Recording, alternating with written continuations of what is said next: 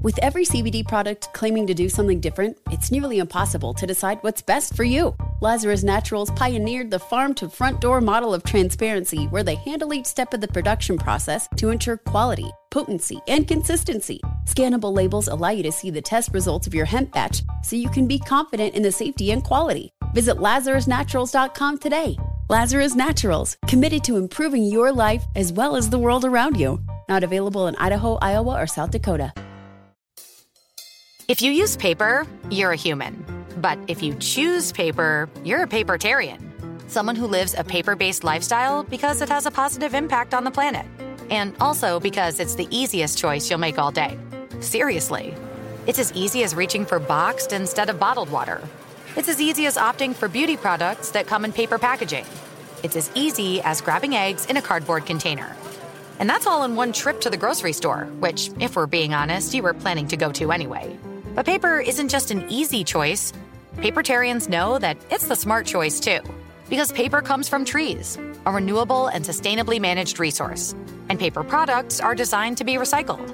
In fact, when you choose products that come in paper based packaging, those fibers can go on to be recycled up to seven times. So why wouldn't you go papertarian? I'll wait. Learn more at howlifeunfolds.com slash papertarian. Right here, right now. Find your beautiful new floor at Rite Rug Flooring. Choose from thousands of in stock styles, ready for next day installation, and all backed by the right price guarantee. Visit rightrug.com. That's R I T E R U G.com today to schedule a free in home estimate or to find a location near you. 24 month financing is available with approved credit. For 90 years, we've been right here, right now. Rite Rug Flooring. This is it. Your moment. This is your time to make your comeback with Purdue Global. When you come back with a Purdue Global degree, you create opportunity for yourself, your family, and your future. It's a degree you can be proud of, a degree that employers will trust and respect. Purdue Global offers working adults like you over 175 flexible degree programs to meet your specific career goals. These include associate, bachelor's, master's, and doctoral degrees and certificates. Purdue Global degree programs range from nursing to business to communication and more. Whatever your interest, we have the degree that will move you forward. You have the knowledge, you have the experience. Now it's time to get credit for the work you've done and earn the recognition you deserve with Purdue Global, Purdue's online university for working adults. You know you're worth it. We do too. So don't wait another second to get the degree that will take your career to the next level. Start your comeback today at purdueglobal.edu.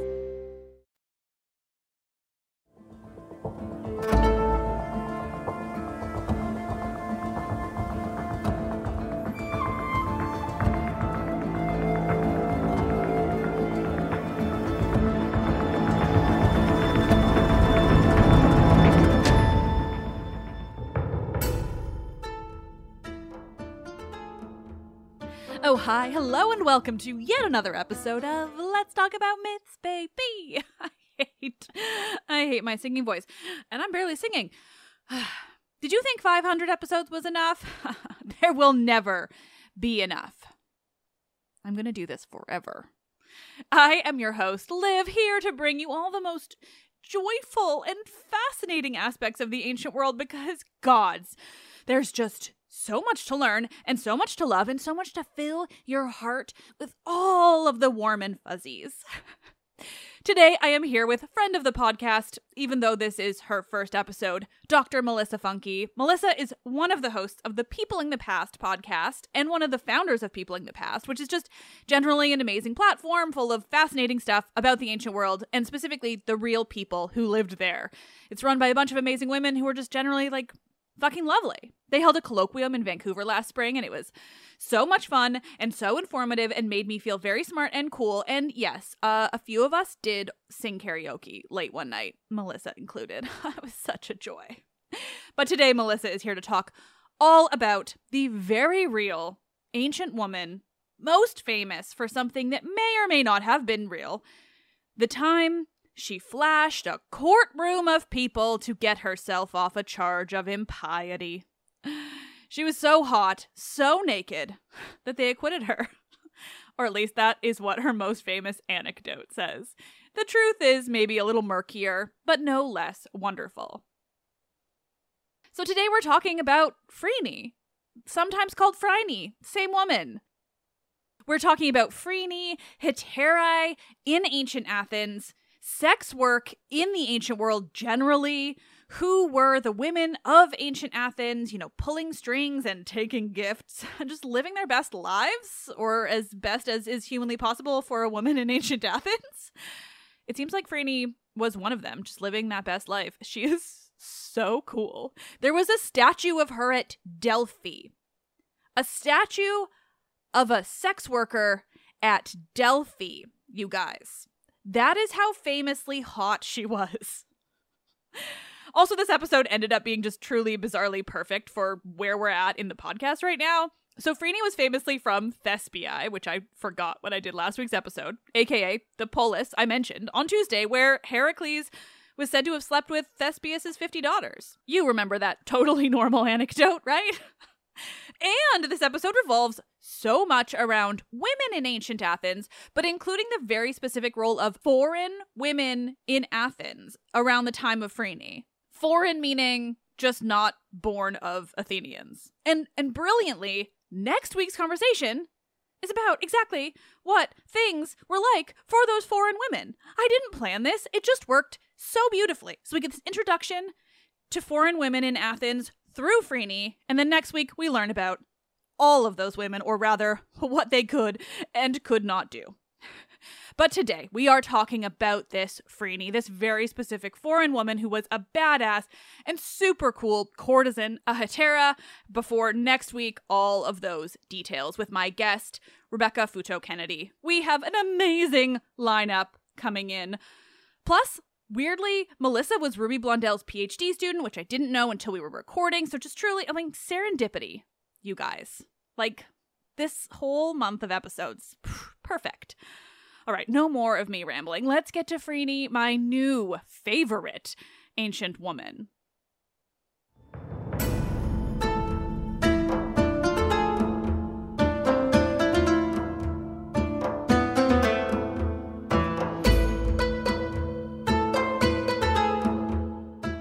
Conversations, flashing her way to freedom. Phryne and Hetairai with Melissa Funke.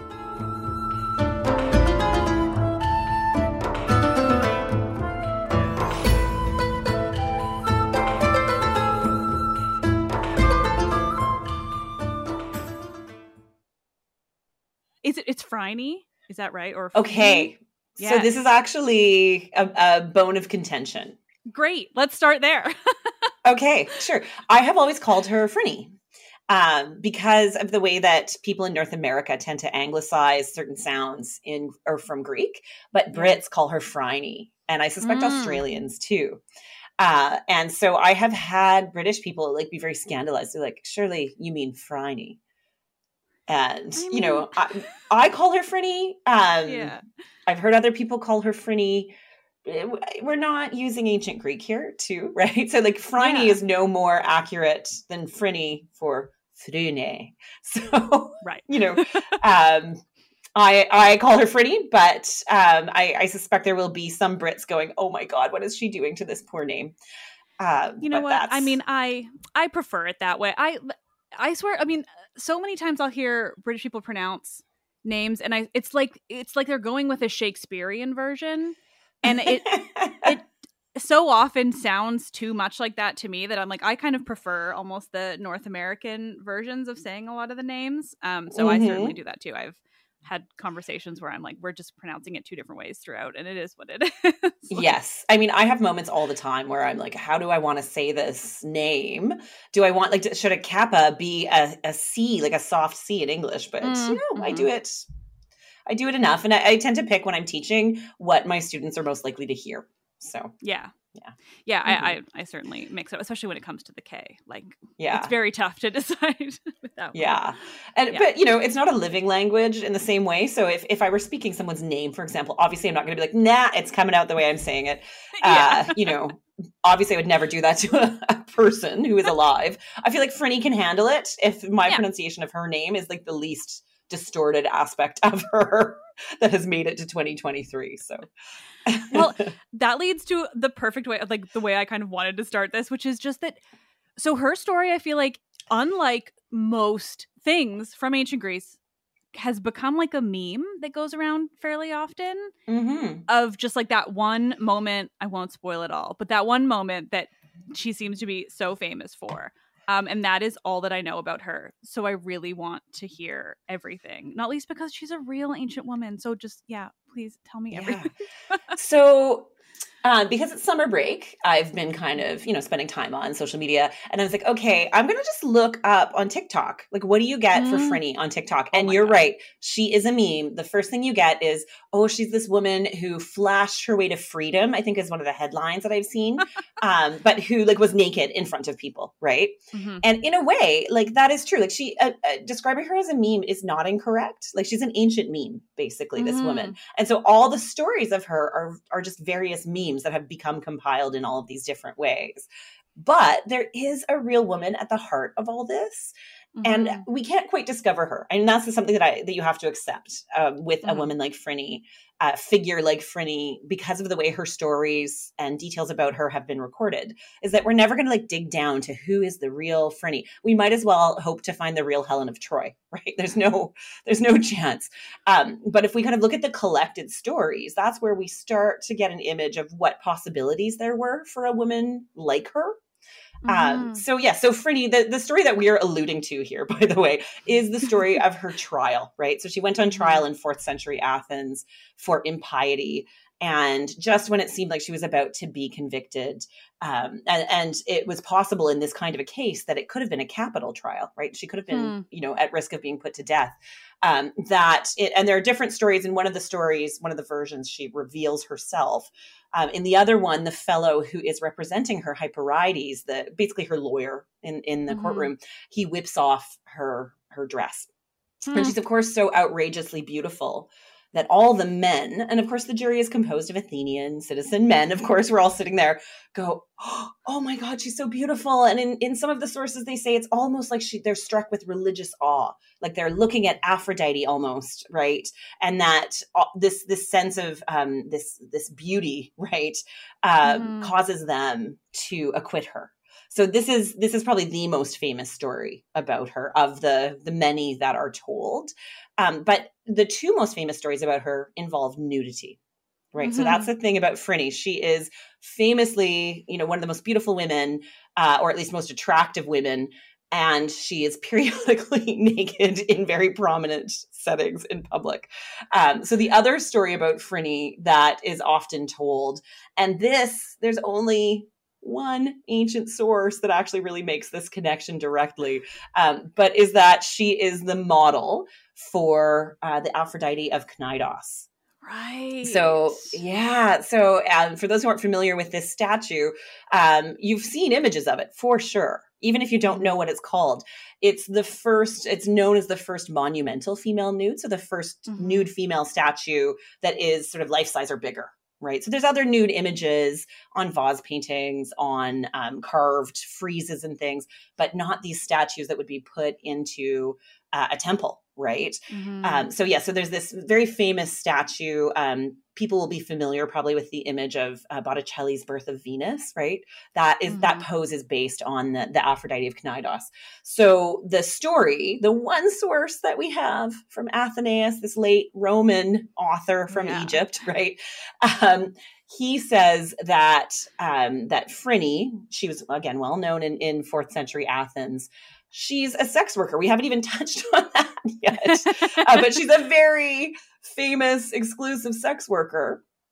And she goes to a festival down by the sea, and it seems to be the um, a festival down in Eleusis, which is sort of in northern mm. Attica. And she's down by the sea, and she goes and bathes in the sea. And as she emerges nude before this crowd, everyone again is kind of struck with awe. And there happen to be a couple of the most famous artists of classical Greece there. Praxiteles, the sculptor, who sculpts the Aphrodite of Cnidos, and Apelles, who is the painter who paints the Aphrodite. It's called uh, Aphrodite Anadyomene, so rising from the sea, basically. Mm. Um, and again, that's a very famous pose we'd be um, kind of familiar with, where it's a nude woman rising out of the sea. Um, and she's, uh, of course, I'm doing the actions for this, and we're on a podcast. Uh, but but she's sort of wringing out her hair on either side of her head. So it's a very famous Mm, pose. mhm. Um, I'm going to end up talking about that pose probably later, anyways. Um, but anyways, of course, you know these two most famous visual artists who have probably the most impact on visual art, on sculpture, on painting in ancient Greece, just happened to be there to see this famously beautiful woman emerging, right? So, uh, yeah, so she's her fame is largely centered on sort of appearing naked in public at just the right time. I mean, I love that for her. like, what a way to leave a memory, but also especially when it comes to ancient Athens, because like we don't know a lot of real women who did things that could get them that famous, and that's fun. Yeah, Mhm. gonna Like, who are the women whose names we know? Uh, a student once once asked me this. I was teaching a class on fourth century Athens, and he was like, "Can you Mm. name? Can you name a woman? What are the named women?" And so I said Yeah. Phryne, and then I said Lais, and then I just was naming all sex workers, right? which is fine. It's good. It's okay to know Yeah. both sex workers, but I couldn't name just regular sort of everyday citizen women or enslaved women certainly. And and if i was an epigrapher if i studied inscriptions yeah i probably know Mhm. a few from gravestones and things like that. But in terms of the ones that i know offhand i know a little bit about their lives. I know Mhm. a little bit about their identities. That's it right is is mostly sex workers Yeah, well, I'm thinking Aspasia Mhm. is the other one that I couldn't think of. Yeah. know, like, is she fourth or fifth? But like, Sh- yeah, I mean, there's not a lot. and yeah she she's also, fifth century yeah right? but but she's also she gets called worker, a sex worker she gets Right, called yeah, a sex okay. worker Okay, She is not likely to have been a sex worker, but she's a woman Yeah. in public, so why not call her a sex worker Well, yeah, anyways? in right? Athens. That's Yeah. how they. That, of course, that's what they were. Yeah. I mean, there are people, there are some people who have suggested even that women like Phryne, um, and so the term that I would apply to her is Hetaira, which um, Mm-hmm. it just literally means female companion. Mhm. Um, but found it- that out, like that it just means companion blew my Yeah. mind because yeah the way that it is used interchangeably with sex worker all of the time Yeah. and then i saw yeah. it used in relation to patroclus and i was like i'm sorry it just means companion and like when Yeah. we're translating it about men we're saying comrade and when we're translating about women we're saying often straight whore and you're like okay the word Yeah. is the same really Yeah. that's what we're doing so yeah that's fascinating Yeah. Well, in the way that I think that we would also use euphemisms today. If I was like, oh, I saw so and so and he had a companion, wink, wink, you know, Yeah. it's that kind of thing. But then you get this slippage where you can apply it to women who are in public with men, right? Mhm. Who are not their husbands. Um, and so then it's like, are they sex workers? Are they just women who are not doing what you expected or want them to do? Mhm. So, and, and even in fourth century Athens, especially in the legal trials, right? Because quite a few of the uh, sex workers end up on trial, right? Think about uh, Neaira is a good example of this. And there's a, a very clever way that the speakers use the term hetaira because they're Mm. kind of suggesting, oh, companion, wink, wink, the kind of woman that you would give gifts to, wink, wink. And then, you know, in, in Against Neaira, for example, the speaker towards the end, he's like, actually, she's a porne. She's a just a regular old prostitute. Um, So you see, even then, they're really aware that there is slippage in this term. So yes, you're right. Like in the modern world, we can't just assume if someone calls someone a sex worker that they are a Mhm. sex worker, right? Mhm. I, I mean, the same is true in the modern world too. hmm Well, and it's just so Mhm. interesting to have that differentiation because I think, like, I, I'm just thinking of translations because that's what I come across most. Yeah. But so often you get hetaira, hetaira, like when it's about a woman translated in these like really derogatory ways.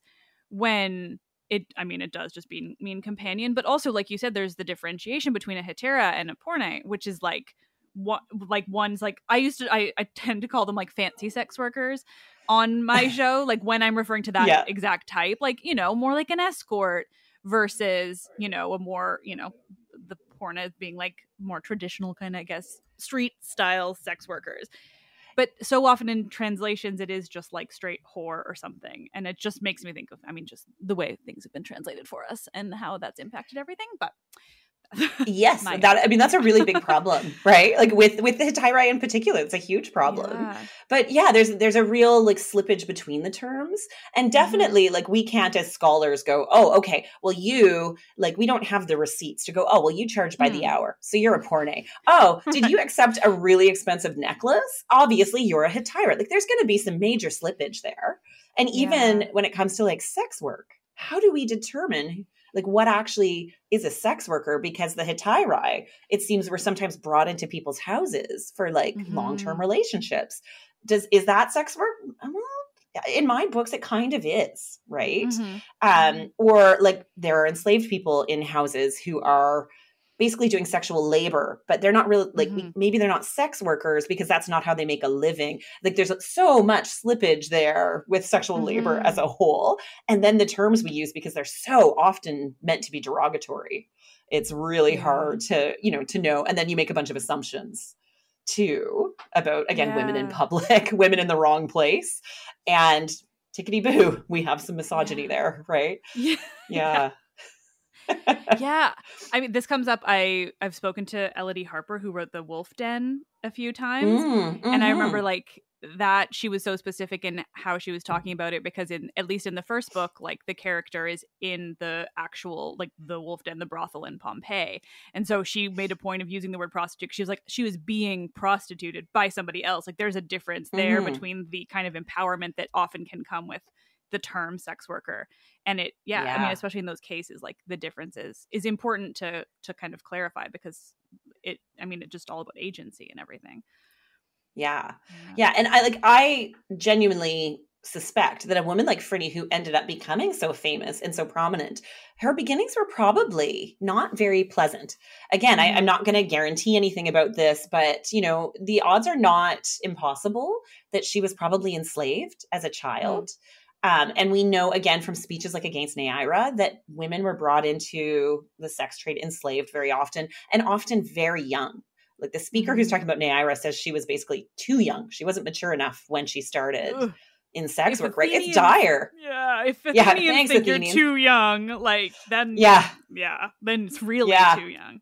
exactly. Exactly. Yeah, certainly Yeah. by like 2023 standards, right? Yeah, God. um so you know it's it's very easy to be like oh she was this beautiful woman who like showed up on the seaside and was you know um, inspired these artists.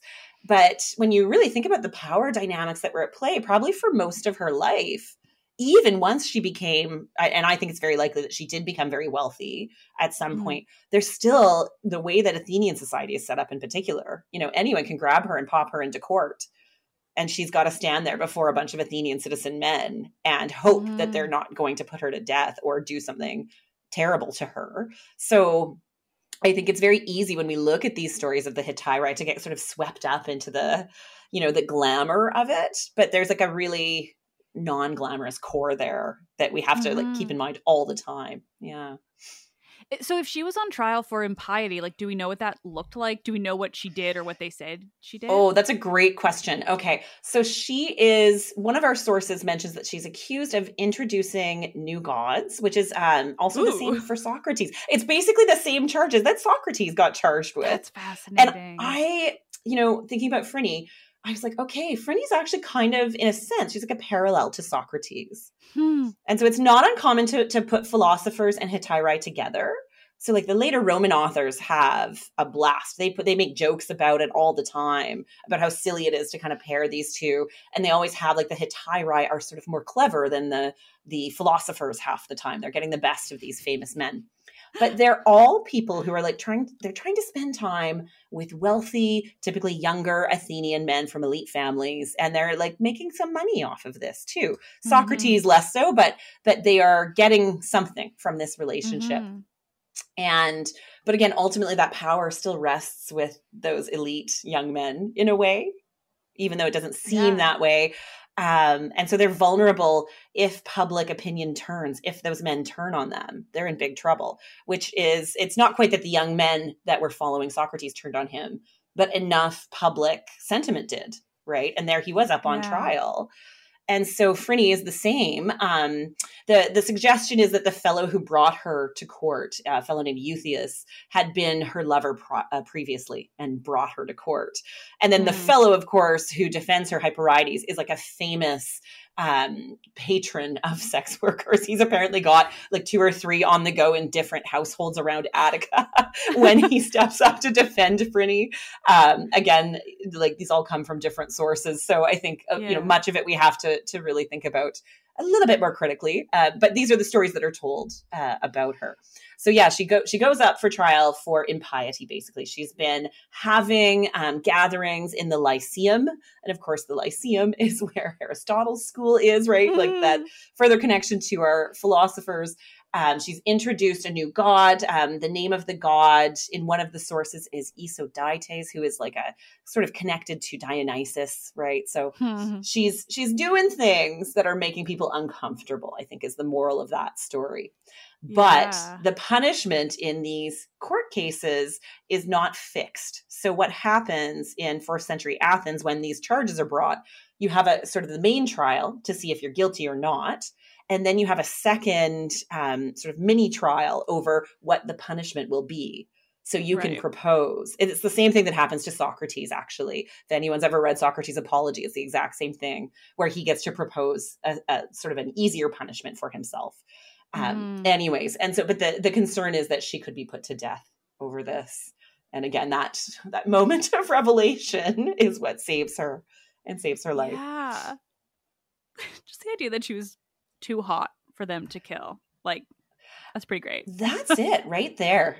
um, but yeah, so I mean, I realize I should have started this with the note, but I will in my introduction anyway. Um, mm-hmm. but you've written a book on her. So that I mean, one, that's so cool. And obviously that's why we're talking. But like, how much do we know? We know a book's worth about this woman.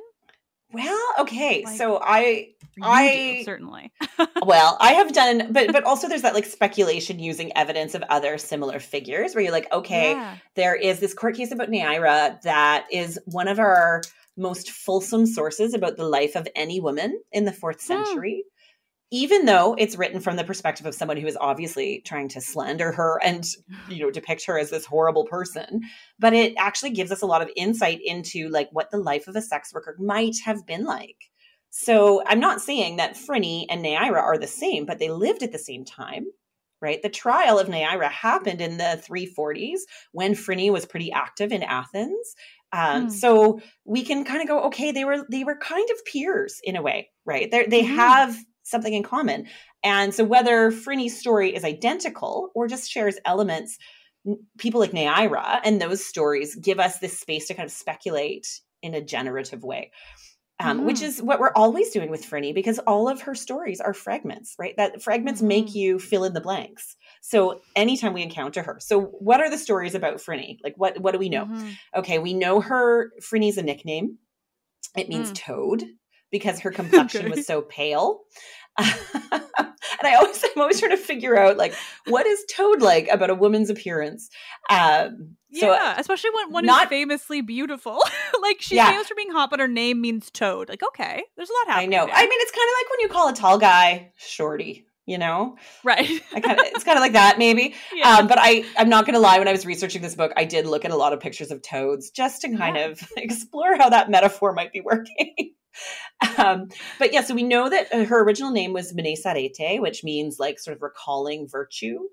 Um, mm. And she was, or excellence, I suppose. Uh, she was from Thespiae or connected to Thespiae. Thespiae is in um, Boeotia, which is north of Attica. Um, mm. So she's from Thespiae, or she has a connection. So some people have suggested her family lived in Athens as resident foreigners and you would never be an Athenian if you're a resident mm-hmm. foreigner. You could never, no matter how long or how many generations in the fourth century, it was impossible basically to become an Athenian. So, but I think she probably came to Athens, possibly as a refugee. Thespiae was mm. destroyed by the Thebans, uh, I think in 371 ish. Um, so you know, there's lots of ways that she could have ended up in Athens, but she definitely associated with this town, Thespiae. Okay, so, you know, what's the deal with Thespiae? Well, Thespiae is famous for its massive sanctuary to the god Eros. And what's the god? You know, Eros, the god of sexy love, is how I always translate it for Yep. my students. Like, like desire, right? Sexual desire. So Yeah. you've got the hottest sex worker of the fourth century, and she's from the same hometown as like sexy love. Hmm. This is Mhm. all really perfect and ideal. Uh, but I do think she she really was connected. The the- you know if we want to say okay, there's a real Phryne somewhere in these stories. I do think she's really connected to Thespiae. Um, there were statues of her there historically that we know about. There's a coin Hmm. um, that references this statue. So at some point, the statue was there. It was, of course, like a lot of famous statues taken out and moved around by the Romans. Um, Yeah, but it was there. but- yeah. a statue of a real woman, like Yeah. a sex worker, ended up actually on display. That's incredible. on display in a sanctuary. Yeah. And it's a sanctuary to Eros. So, Yeah. and apparently it was part of a trio. So Eros, Aphrodite, and and Aphrodite, of course, who she's associated with through Praxiteles, but in this Yeah. like very minor way. Um, but yes, so Aphrodite, Praxiteles, and Eros all together in this trio.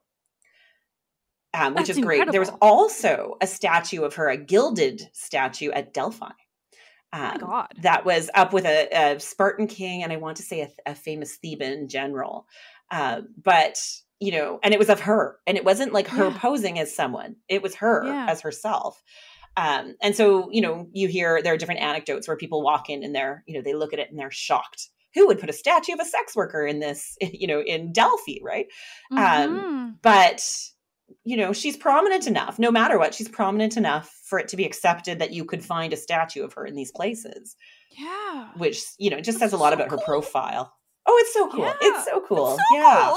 that just makes me so happy.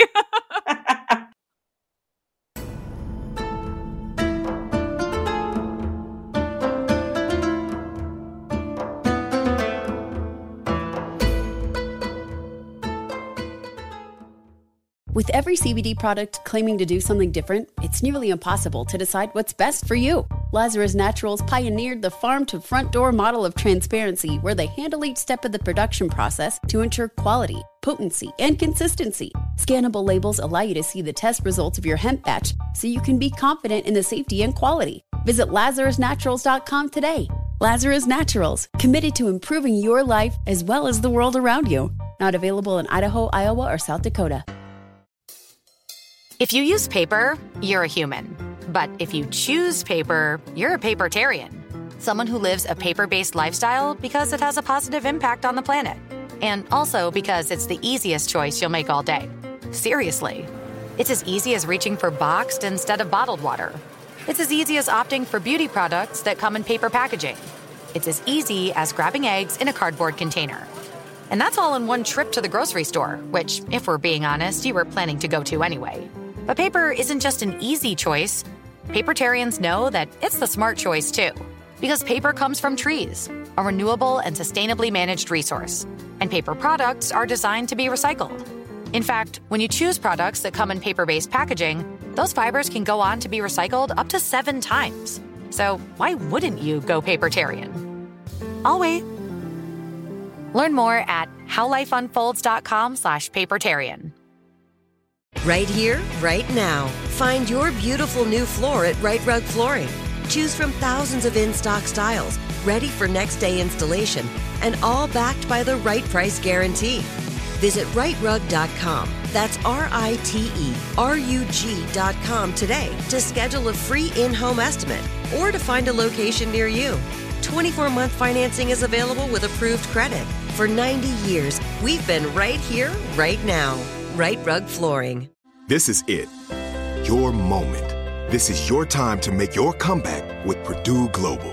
When you come back with a Purdue Global degree, you create opportunity for yourself, your family, and your future. It's a degree you can be proud of, a degree that employers will trust and respect. Purdue Global offers working adults like you over 175 flexible degree programs to meet your specific career goals. These include associate, bachelor's, master's, and doctoral degrees and certificates. Purdue Global degree programs range from nursing to business to communication and more. Whatever your interest, we have the degree that will move you forward. You have the knowledge, you have the experience. Now it's time to get credit for the work you've done and earn the recognition you deserve with Purdue Global. Purdue's online university for working adults. You know you're worth it. We do too. So don't wait another second to get the degree that will take your career to the next level. Start your comeback today at PurdueGlobal.edu.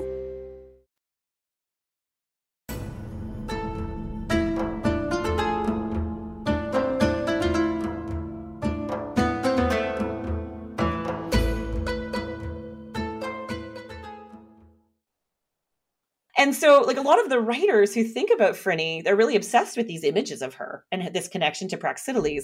So there's lots of poems, um, epigrams, so the, the kind of poem that you would inscribe on a statue base. And often mm. epigrams kind of blur the line between literature and object. So they'll they'll mm. make the object talk. If uh, often you know it'll say you know um like if it's a statue of a cow oh i'm i'm the cow sculpted by myron. You can practically hear me mooing kind of thing right? And so for the statues of phryne or statues connected to phryne so there are epigrams about a statue of eros that was given to phryne by praxiteles and they they love to blur the lines in that relationship between like who's the creator who's inspiring this is it eros is it phryne uh, is Phryne the creator of the statue because she inspired Praxiteles to create this mm-hmm. image of mm-hmm. Eros, right? And it's this whole, um, yeah, just blurring of lines. Um, there's a very famous letter, um, or fictional letter, I should say, written in the second century CE by a writer named Alciphron. And he's, again, he's one of these writers writing in Greek um, under the Roman Empire. And he writes it, it's an invitation from Phryne to Praxiteles, to the sculptor, to come and make love to her beside the statue at Thespiae that he has sculpted of her with the statues of Eros and Aphrodite they're like all watching on right? right? and she's like you know like you gave this to me it's a gift of your love but from your love for me and we're not doing anything wrong we're not defiling anything by making love in a sanctuary and I suspect that listeners of your podcast know that that's not usually a good thing to do, right? No, like you are not doing that. bear or yeah, don't do that in like Athena's sanctuary because you're yeah. going to end up in big trouble. But she's like, we're not defiling anything because this is like a divine love that we have, and yeah. you've created these divine images. So there's a lot of um, sort of melding of Phryne with Eros, Phryne with Aphrodite, blurring the lines between her and these this divine sort of it's almost like a divine trio Phryne, Aphrodite, and Eros together. Yeah. Yeah. There's a so, level of irony in there that she was on trial for impiety and then this happened after the fact. Like, yeah. if anything sounds like impiety, it's like putting a human woman alongside Eros and Aphrodite as like, you know, I mean, even just connect getting her that close to them in terms of importance and beauty and everything. Like Exactly. Or yeah, like putting a picture or a picture, an image of her at Delphi, right? Um, but I mean, if you think about, and so there's this is actually in it's a dialogue of Plutarch's where you know mm. a, a, cynic philosopher comes along. He's like, "What the heck is this doing here? This is ridiculous." Like any good cynic, right? Is ah, I don't like anything. Um, but the person with him is like, "Well, look at everything else here at Delphi. It's all been here because of war, because of terrible things that people have done. Some of it's been stolen. And that's the impiety you're worried about. That's what you find yeah. is excessive. and I, I, really love that moment because it's such a great point, right? That, mm-hmm. that, you know, like what is actually so terrible about having this noted woman when you would have you could practically put up a temple to yourself not quite a temple but you know you could you could put up a monument to yourself right inside the most sacred um, sanctuaries. So why can't mm. Phryne get some action in there? Why, you know? Yeah. I mean, I, and in the letter, I mean, literal action too. But I mean, of course, with a like reputation like hers, it's got to happen. Yeah. So I mean, so I think based on all of these connections to Praxiteles and the statues, I do mm. think that at some point she and Praxiteles were connected. Mm-hmm. Did they have to have been lovers? I don't think so. That's not necessary, right? And that's that's a very common trope that you find and it starts kind of with stories of people like Phryne and Praxiteles. That trope that obviously the the artist and his model must also have an erotic connection too mm-hmm. they have to mm-hmm. be in a relationship of some kind um, and that's you know obviously we know that that's not necessary to create art but it's a story that like gets told and told and told and told and when artist yeah. models become sort of popular again you know especially in the 19th century oh those stories they start flying around you know absolutely um, people are mm-hmm. telling those same exact kinds of stories um, and often connected to images of Phryne too. Um, it goes all the way, kind of circles all the way back around again. So it's a very niche question because everything Yeah. you're saying makes me think of this. But like, who, did anyone ever make the connection between them and Pygmalion and Galatea? Oh, that's a great, great question.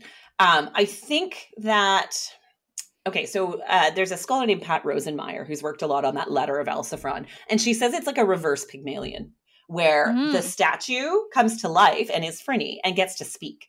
Right, so Yeah. Alciphron's giving giving voice to that.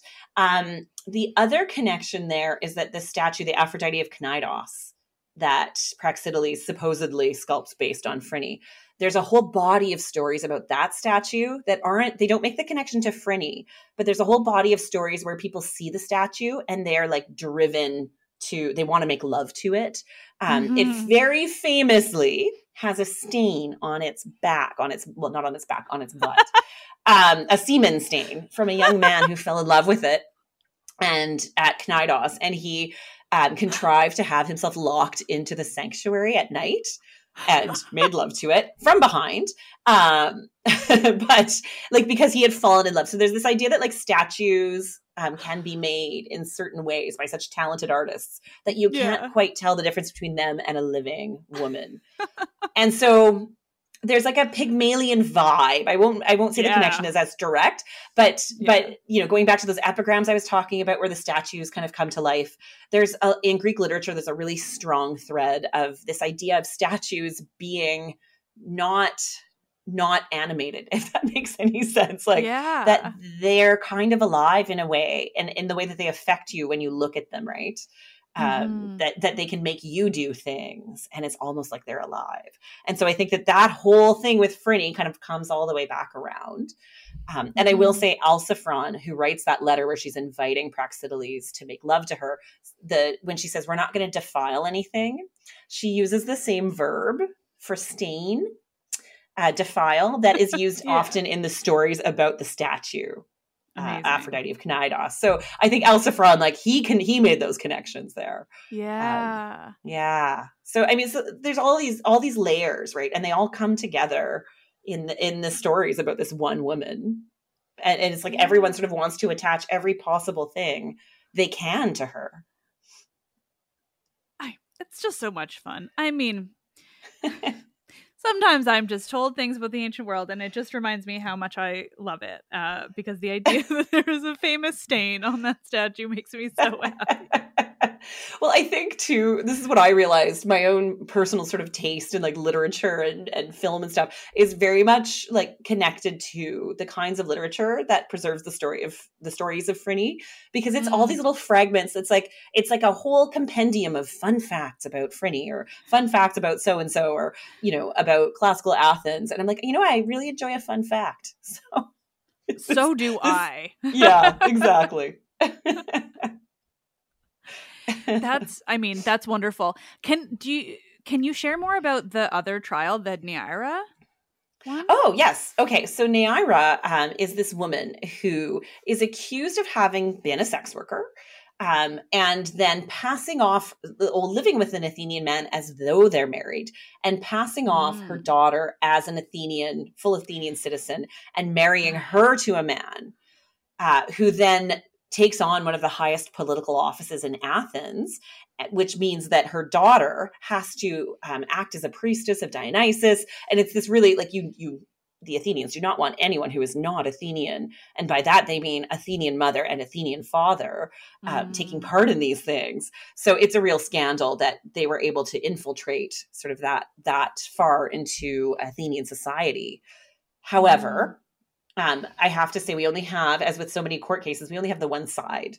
So we only have the speech against Neaira, right? And so if we're going to take all of this at face value, um, you know, they're trying very hard to make her look like a nasty sex worker. We do not want to say anything good about this woman.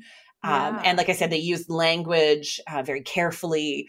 Um, I, I'm sort of, uh, yeah, they, they use language very carefully. They insult her by the end of the speech. That you know, they call her basically a down and dirty whore, basically. Mm. Um, so she's we have to be really careful with this story but you know as someone who's interested in the lives of women in antiquity it's the most fulsome biography we have of a woman from the fourth century, right? Yeah, so I mean, still, it's invaluable regardless. Like, it and also is, she sounds yeah. very cool. Like, even though they're trying to make her sound bad, like she sounds very cool, even if she did do all that. Well, stuff. her, I mean, her life, this the story that's told. Again, it's meant to be insulting, but when you read it with Mhm. a sympathetic eye, yeah. um her i mean she's brought into sex work as a child and she is sold and then she becomes freed but she's freed because she has former clients who pay for this and she's Mm. basically uh, stays with them and lives with them and is clearly sexually available to them. Um, she then gets involved with other men. She travels around and and i think we might even think is trafficked right? She's moved between corinth and athens for different occasions um, and so she's really vulnerable. And then, even um, as this sort of speaker is telling her story, when she gets to Athens and she's living in a more long term relationship with this fellow, there are stories he tells where um, they're at a banquet and she is having sex with everyone there and is getting drunk. And then um, some of the enslaved people in the household come and have sex with her. And so it's supposed to be insulting about her. But when you really think about the vulnerability of an actual person in a circumstance like that, whether whether it's true or not it's plausible. Mhm. and just that is is actually really like deeply saddening. And so you know the more you read this speech the more you're you just think about oh my goodness if this is telling the story of a real woman and these things really happened to that real individual it's horrific actually right? Like she was abused Mhm. and and taken advantage of. Um so it's a it, it's I think when we think about again, think about the Hetairai, we get so so sort of carried away with the artist's model and the this and the that that the the vulnerabilities of women like this, even if they had become wealthy, are still really Mhm. serious um, and really Yeah. intense. Yeah, Well, and I think it almost like it just makes it more kind of empowering that she did succeed in like getting herself that power and passing herself off as an Athenian and her daughter and everything. Like it just Mhm. feels like, you know, I mean, way to go after a life like that and being able to do that. It just, I mean, I know the Athenians would have been mad, but like, I think it sounds. Well, I mean, part of me is like, well, don't set up this horrible misogynist society if you don't Well, want like- someone to come in and turn it on its head, right? exactly like Yeah. it's a, it's athens like they were i mean the women often did not have it great and so if she was able to like make it pretty good for her by athenian standards like yeah i mean it just feels like more power to her because it, yeah they were not setting anyone up for success Yeah. Well, make it as good as you can for yourself. mm-hmm. in these in these really nasty scenarios and and so that's kind of what i i think I, and again these are very rare stories of women i think being able Mhm. to to live these lifestyles there can't have been there would have been like a handful i imagine um Yeah. but you know this idea that you know you have these strictures that you're forced to operate within right but here you are maybe Mhm. doing things that are unexpected or you know and and i want to be careful when i talk about this because i'm not i'm not i don't want to be one of those people who's like well obviously all the rest of those enslaved sex workers weren't you know working hard enough whatever. I don't want to ever sort of give that impression right? That sort of neoliberal oh they should have pulled themselves Oh, up by their bootstraps. Um i do not think any of my listeners would think that. I would certainly okay good good. okay i want to be really careful there about that though. God um Yeah. but you know a woman like Phryne um you know the fact that she was able to be be so sort of compelling and of such ongoing interest to people you know it, it it also i think speaks to people's discomfort or um uh, discomfort is the right word their discomfort with kind of that misogynistic system that's set up to ultimately kind of control women even within that system, people were super compelled by people like Phryne. They're showing up on Mhm. comic stages, their characters, their punchlines, their, you know, they were they were trying to digest the role of a woman like Phryne in a society Mhm. like that that didn't really have a role for her. And she was Yeah. creating her own, basically. Yeah.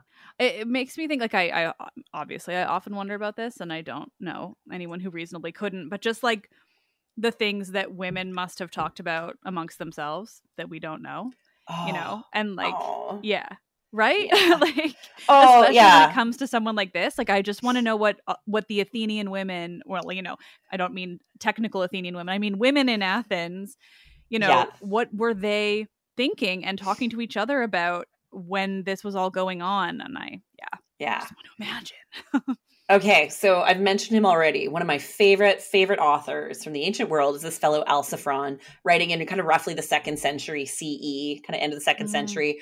Um, he's one of those authors writing in Greek about classical Athens under the Roman Empire, right? He's recreating it. And he is mm-hmm. to me the Wes Anderson of the ancient world. He because he recreates this world in such detail, but you know, you've seen a Wes Anderson movie, you're like, oh yeah, there's the Grand Budapest Hotel. It's set in pre-war Europe.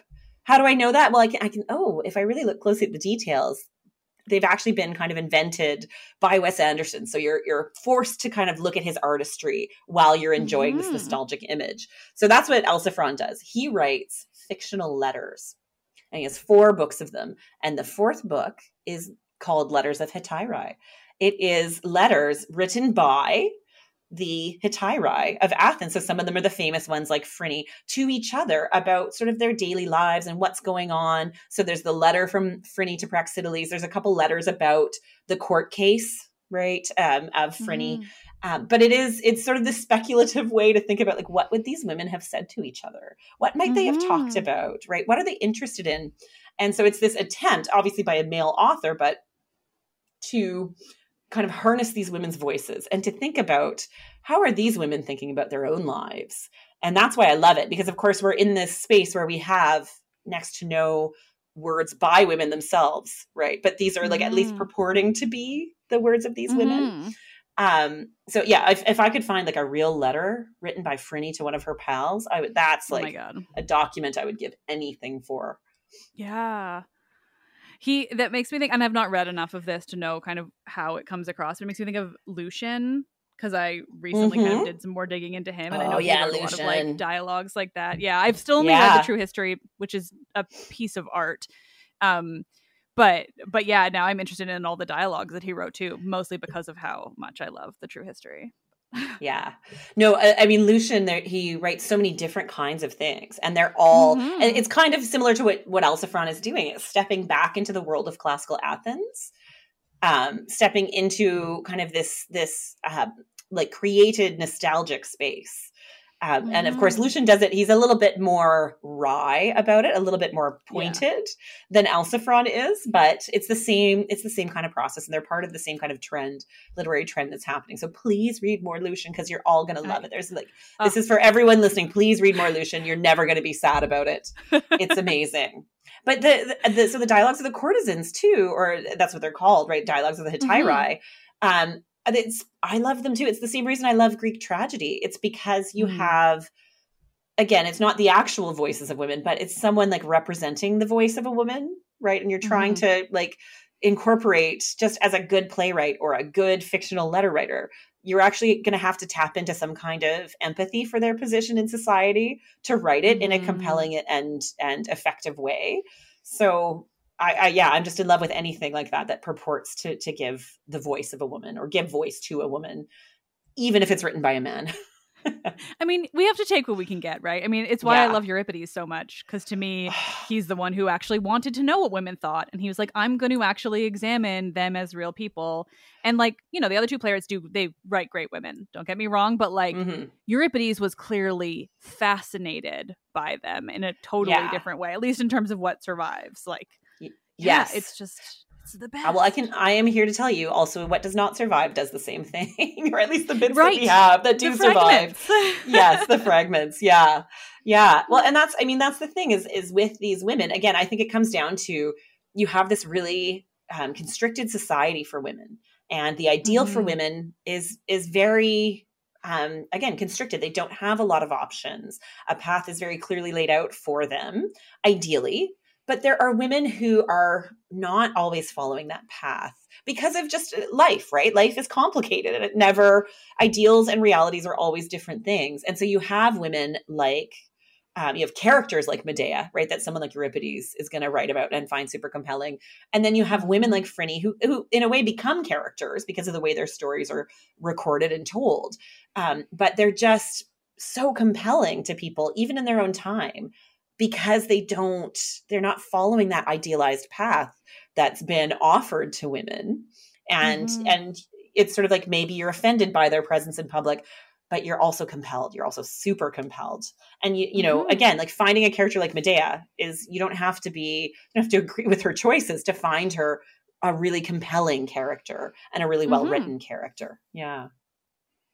Yeah, I mean, it's just especially when you're talking Athens in that general time period. Like, yes, yeah, I mean, there was you're gonna take what you can get, especially or just like anything, yeah, that presents these women as not only like real and kind of complex characters, which is what I see in Medea and why I love her so much, but like just yeah, the difference, like you're saying, like people who were just different than what Athenian or women in Athens were kind of required to be. I mean, imagine how fascinating that would be. Mm-hmm. You might mm-hmm. be like, I think whatever you're doing is horrifying and like against the gods, but it's still interesting. It's still Yeah, like, but I can't look away different. from it. Exactly. Yeah. And I think yeah. I think for women like Phryne, the and the other like prominent Hetairai, and I think you really see this when you get to like the comedies and they're making fun of the mm. women so much um and, and by name they're like Phryne's like a charybdis. She swallows down a ship captain with the ship too right? Like really you know you know some pretty nasty things. Or they're like um,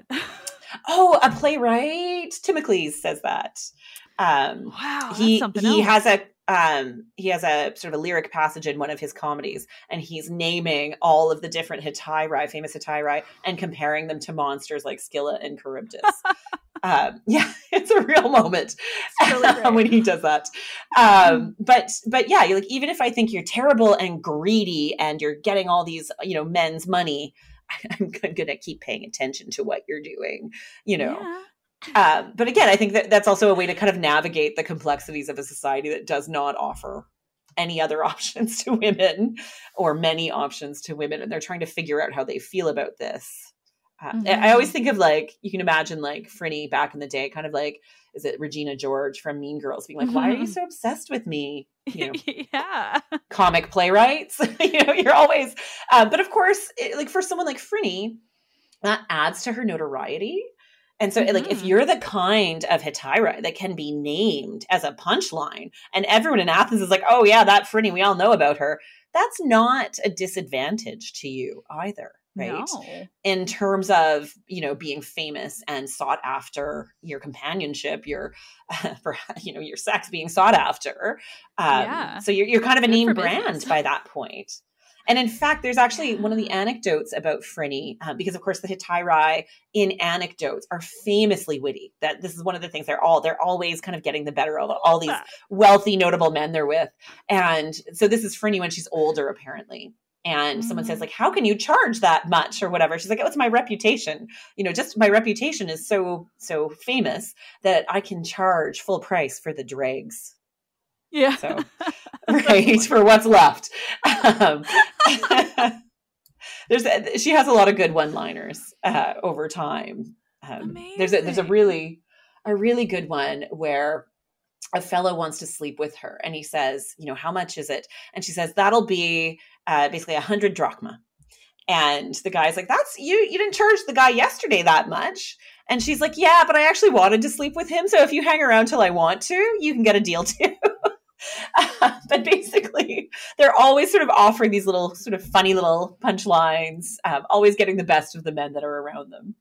So yeah, mm-hmm. I mean, it's refreshing. Like, obviously, you know, we're talking about the the like the very horrifying nature of their lives. Otherwise, like, it wasn't, yeah. you know, obviously all good, but like, it is so nice to be to still have that kind of lightness attached to it and just imagine that you know hopefully some were able to find that kind of lightness or to like enjoy aspects of their life and work and like yeah i mean i hope you know i hope that's mm-hmm. often true that they were well again like, like finding finding the power that was available to them yeah. in these situations, right? There's, it's not, you know, again, I'm not going to say that she ha- she was fr- like fully free to do whatever, but yeah. she can navigate the world in a way that isn't available to an Athenian wife, and she can say things to men that a typical Athenian yeah. wife or daughter or whatever can't say. So she, you know, again, so so these are all anecdotes and it becomes kind of like a standard of the genre of anecdotes about Hetairae that they are witty. So whether they were mm-hmm. actually witty in real life is a different thing, but one can imagine there were probably some pretty good opportunities for them yeah. to be witty, right? Like again, it's it's this um it, it allows us to create a space in which we can speculate about what Mhm. their lives might have been, the possibilities that could have been there for a woman like that.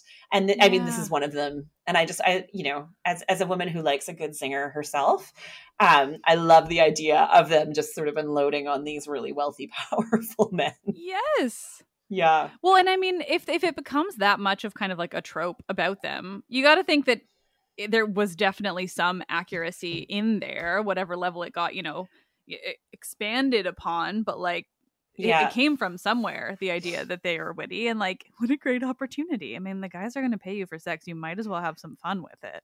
Exactly. Exactly. Or and like and the other thing that you see in that one anecdote where she's like, "Well, wait around and see if I want to sleep with you," Yeah. is that you see like a little bit of uh, what I would consider a kind of sexual agency that's Mm-hmm. available to to her as a sex worker of a certain status, not available to all, Mhm. but like that Mhm. she's kind of making use of that the agency that's available to her. And that's again, it's Yeah. we were talking about tragic heroines earlier. That's kind of that's why I love tragic heroines. They're in these really constricted circumstances, but they're reaching for that agency that they can find, and they're making use of it. Um, sometimes in horrible ways, but but Yeah, they're sometimes you, you know kill your kids, but it's your own decision. Sorry, I always have to bring it back to Sorry, I today and make light of that. Is it good? Probably not, but I do it all the time. you know, Medea would be laughing too. I'm sure. Exactly. She gets me. yeah yeah but I, I mean i also think with Phryne, like there's this idea too that she like even she starts to get fun of in certain ways too so i was saying earlier the Hetaira and the philosophers are often connected and there's a famous story about her and uh, this fellow Xenocrates, he's like the head of the academy. He's like a really conservative, old, crusty philosopher. And she's like, that's it. She bets some people. She's like, I can go, I'm going to go seduce him. And so she shows up at his house and she's like, Oh, some people are chasing me. You have to let me in and I've got to stay here overnight. And he's like, Okay, come on in. And he only has one couch, right? Or like a bed, Sure. bed, bed couch in the ancient world. They're kind of the same thing. And so they have to lie there together. And she's like doing her best to kind of be sexy Phryne and nothing happens. And she loses the bet because he he cannot be swayed, right? He's a man of the mind. Even the most beautiful sex worker cannot do a thing for him. And she comes out, but of course, because she's really witty, she's like, uh, we made the bet about a man, not a statue. So she's, you know, she's she can be gotten the best of too, but she's still sort of, Yeah. at least again in the anecdotes, she's always still kind of on top of things, which is one thing I really love about about the stories about her. yeah. Yeah, I mean, okay. How many more anecdotes are there? Can you share more? I would. Oh like goodness! this is um, I'm trying to think of like which ones, which ones there are, which would be sort of. So those are kind of the key ones, right? Like this is the thing, and the thing that I, I reflect on with a woman like Phryne is, yeah, you feel, and this is how it works with a woman like Aspasia, a woman like Phryne. You feel like you know her whole story just as well as you know like Pericles' story or Alcibiades. Mhm. But then you're like, oh yes, someone wrote a Plutarch, of course, uh, wrote a whole biography of him. There's like a whole narrative of of those Yeah. of most of those really noted men. And with Phryne, it's like here's an anecdote here, here's an anecdote there. That's all we've Mhm. got. But we, because of the way that these sort of fragmentary stories work, our brains are kind of putting them all together, creating a narrative.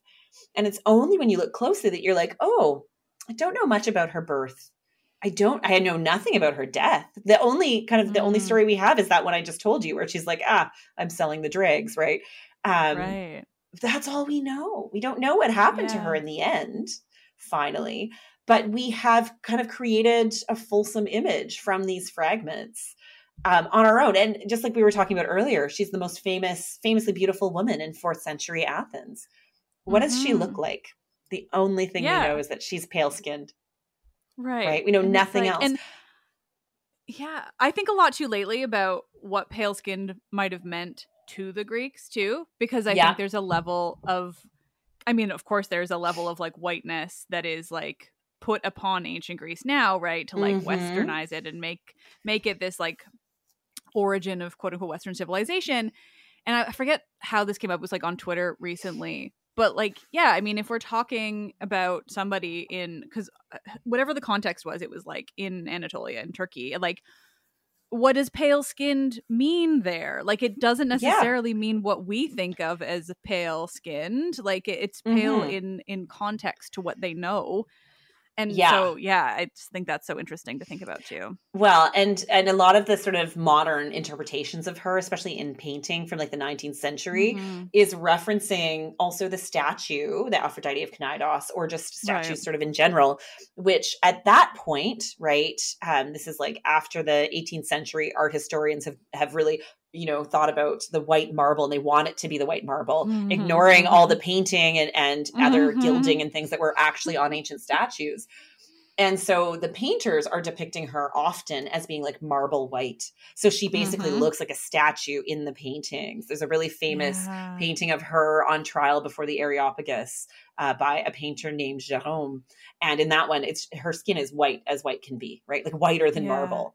And so when people depict her, and again, this, these are more modern depictions, but there's another painter, Boulanger, who has a, a painting of her kind of reclining on a bed.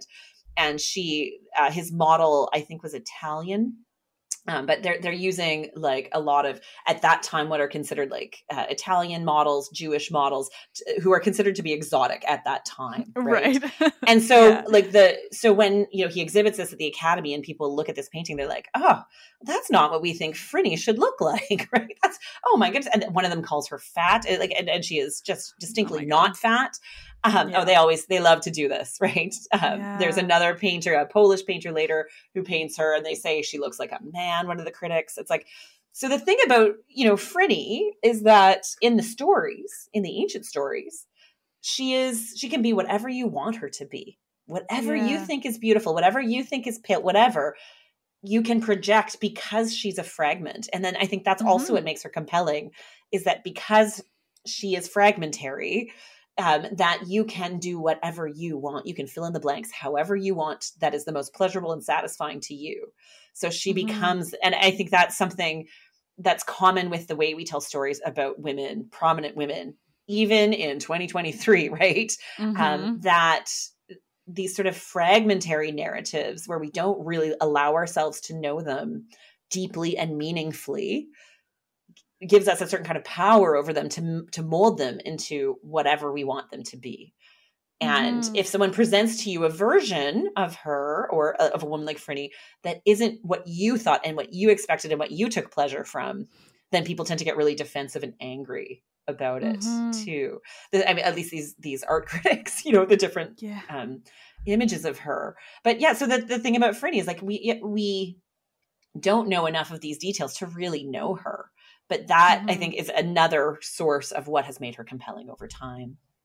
hmm I mean, it sounds like so much of the ancient world with just the fragmentary nature of it all, right? And like what Yeah. that's so much more interesting than if we knew everything, like just the big open questions. Oh yeah, and I, I really think yeah, with fragments, it um, it allows us to think in different ways about things to kind of um, we can hyper focus on some details because that's all that we have, right? Mhm. um, or we can be more imaginative and sometimes that speculation can be really generative. It can it can take us out of the assumptions that we've made about the ancient world as well. Yeah i mean obviously i love fragments. I wrote a whole dissertation about them but um, it's to me those are some of the most compelling parts of the ancient world. And they're also when we look closely at them they're often the ones that contradict the dominant narratives that we have about the Mhm. ancient world Yeah. Mhm. I just I want to learn everything all the time.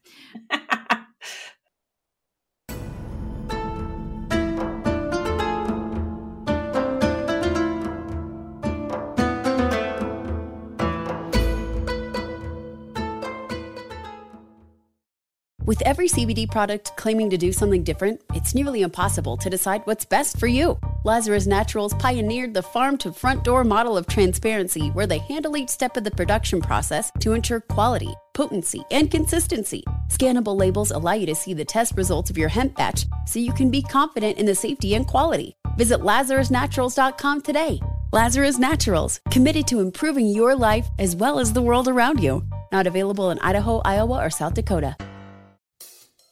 If you use paper, you're a human. But if you choose paper, you're a papertarian. Someone who lives a paper based lifestyle because it has a positive impact on the planet. And also because it's the easiest choice you'll make all day. Seriously. It's as easy as reaching for boxed instead of bottled water. It's as easy as opting for beauty products that come in paper packaging. it's as easy as grabbing eggs in a cardboard container. And that's all in one trip to the grocery store, which, if we're being honest, you were planning to go to anyway. But paper isn't just an easy choice. Papertarians know that it's the smart choice too, because paper comes from trees, a renewable and sustainably managed resource, and paper products are designed to be recycled. In fact, when you choose products that come in paper based packaging, those fibers can go on to be recycled up to seven times. So why wouldn't you go papertarian? I'll wait. Learn more at howlifeunfolds.com slash papertarian. Right here, right now. Find your beautiful new floor at Rite Rug Flooring. Choose from thousands of in stock styles, ready for next day installation, and all backed by the right price guarantee. Visit riterug.com. That's R I T E R U G.com today to schedule a free in home estimate or to find a location near you. 24 month financing is available with approved credit. For 90 years, we've been right here, right now. Rite Rug Flooring. This is it. Your moment. This is your time to make your comeback with Purdue Global. When you come back with a Purdue Global degree, you create opportunity for yourself, your family, and your future. It's a degree you can be proud of, a degree that employers will trust and respect. Purdue Global offers working adults like you over 175 flexible degree programs to meet your specific career goals. These include associate, bachelor's, master's, and doctoral degrees and certificates. Purdue Global degree programs range from nursing to business to communication and more. Whatever your interest, we have the degree that will move you forward. You have the knowledge, you have the experience. Now it's time to get credit for the work you've done and earn the recognition you deserve with Purdue Global, Purdue's online university for working adults.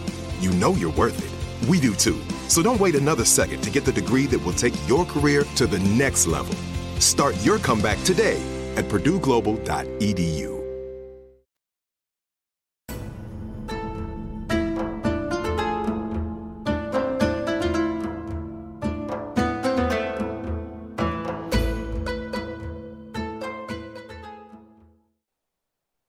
This also made me think of Helen of Troy, um, or of Sparta rather, but like obviously mythologically different, and she's not as fragmentary. Um, but at the same time, you know, sh- this notion of like the most beautiful person in the world, whatever that might mean. But then specifically the ways that she has been made into so many different things and like Mhm.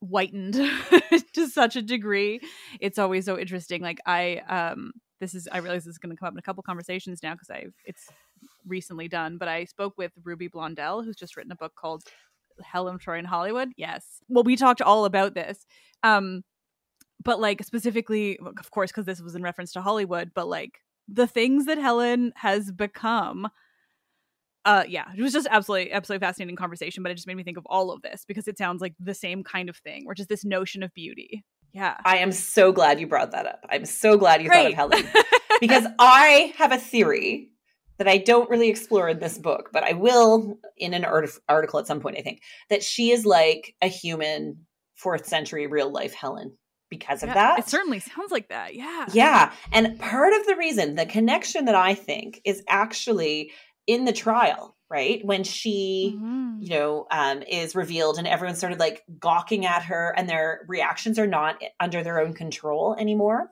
is that that's sort Mhm. of Helen whenever you see her depicted.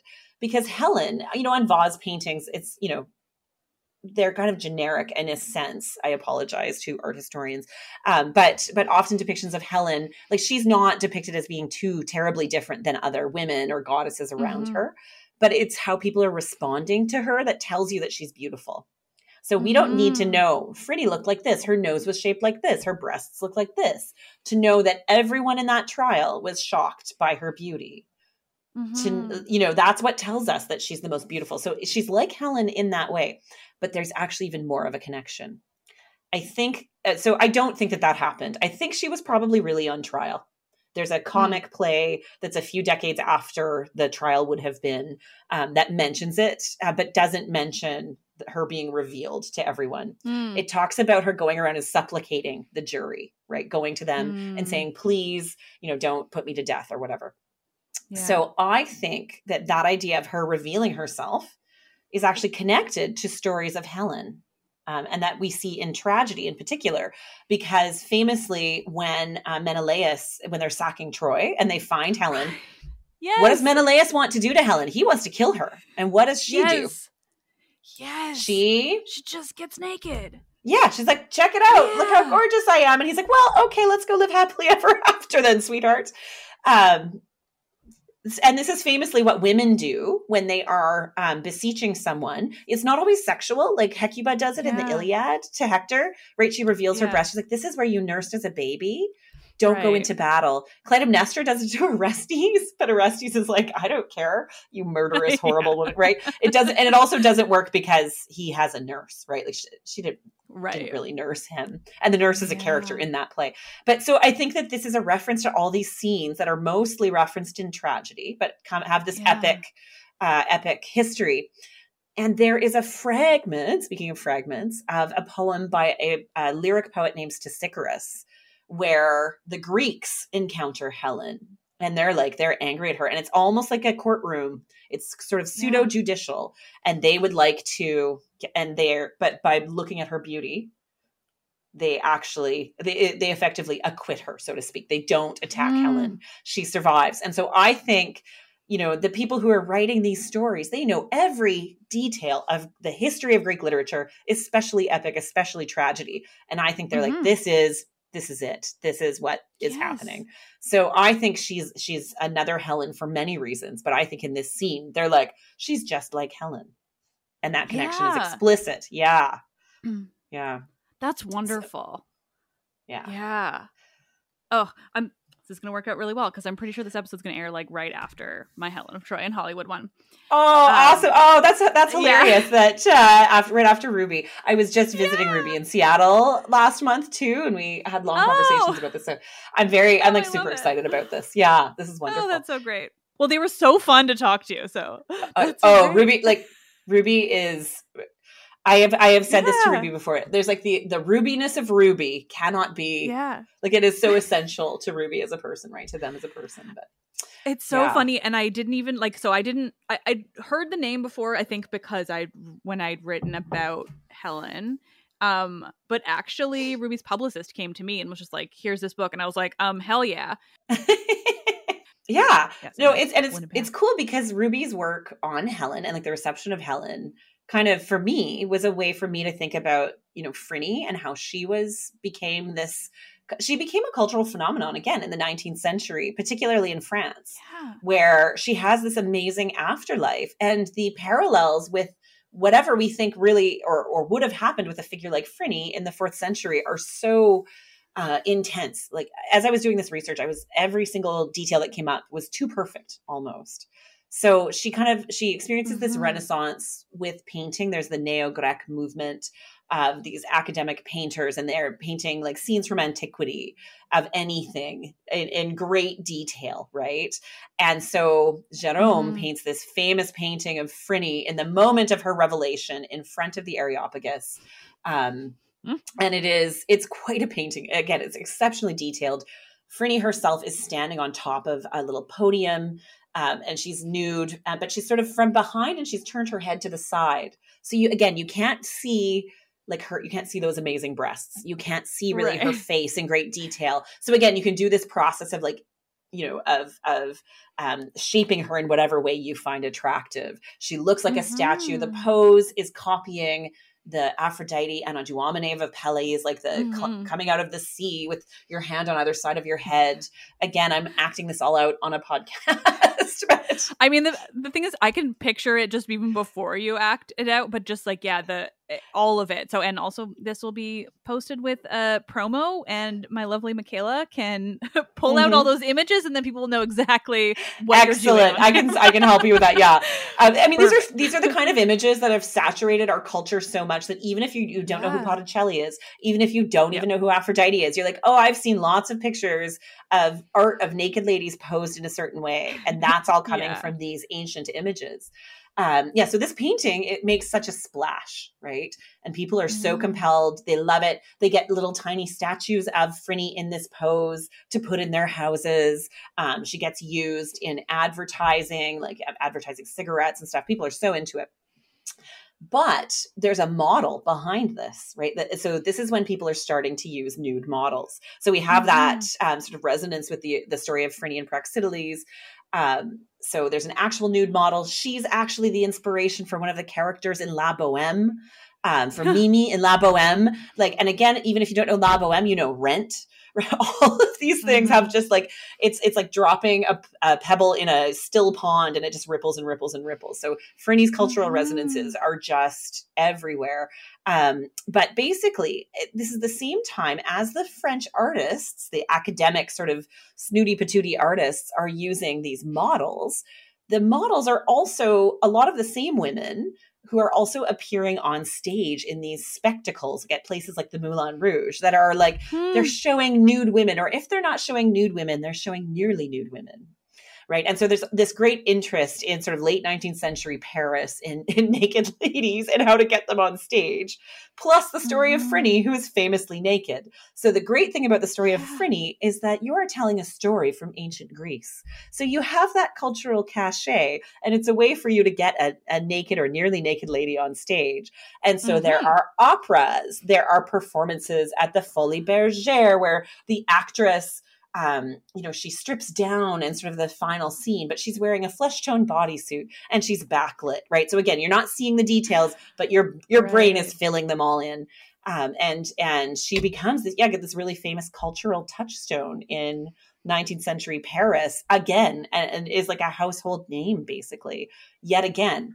And all of the real women, so just like Phryne is the real woman behind possibly the statue, at least the stories um, all of the real women have these really compelling public stories and they're women who are sometimes associated with sex work one of them mm. um, has an affair one of the women who plays Phryne has an affair with um, the king of belgium right like mm. there like so there's this also this this um this sort of prurient interest in their sex lives and an association mm-hmm. of these nude models with sex work. And so all of the themes that are present in the fourth century and then in the, the other ancient stories told over the, you know, subsequent centuries pop up all together again in 19th century France. Mm-hmm. It just it it blew my mind. Every one of these details, every yeah. one of these women is like a really compelling woman, but again, who about whom we have fragmentary stories or we have mm-hmm. echoes, right, of these different models, you know, and they pop up in stories like La Boheme. So there's echoes of them, but we we don't have their story, and it's very similar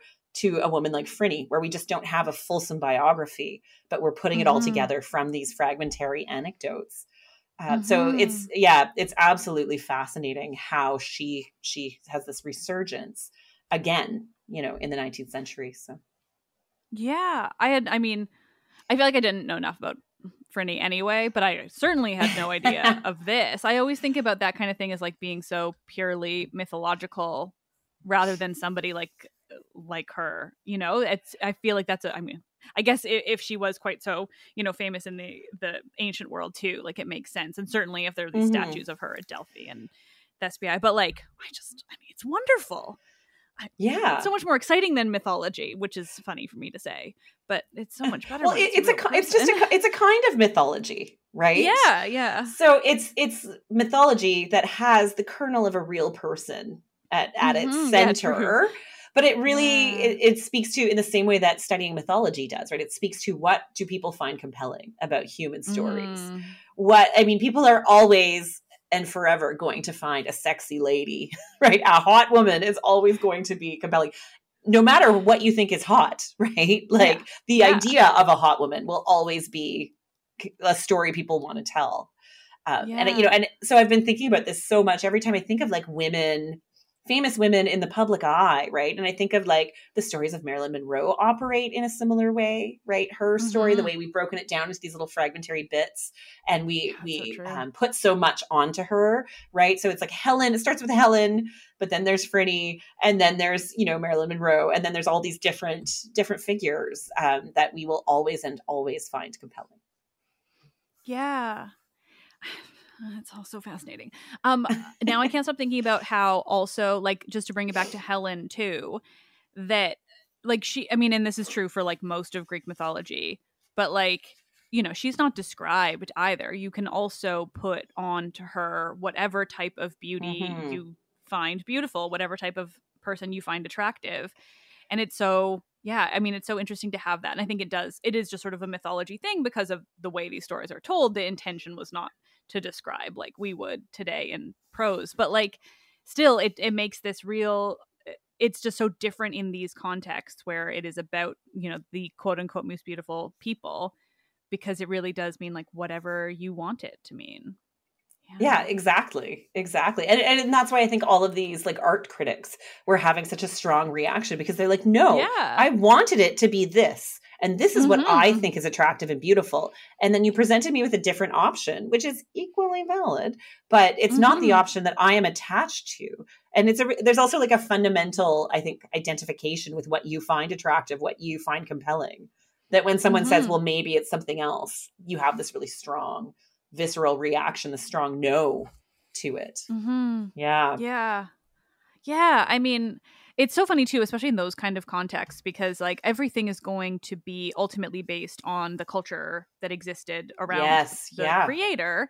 And so it's like, yeah, I mean, you can be mad that Phryne, Phryne isn't one what you like want her to be, but regardless, the person creating her is creating her in what would you say, 19th century France? Like, Yeah.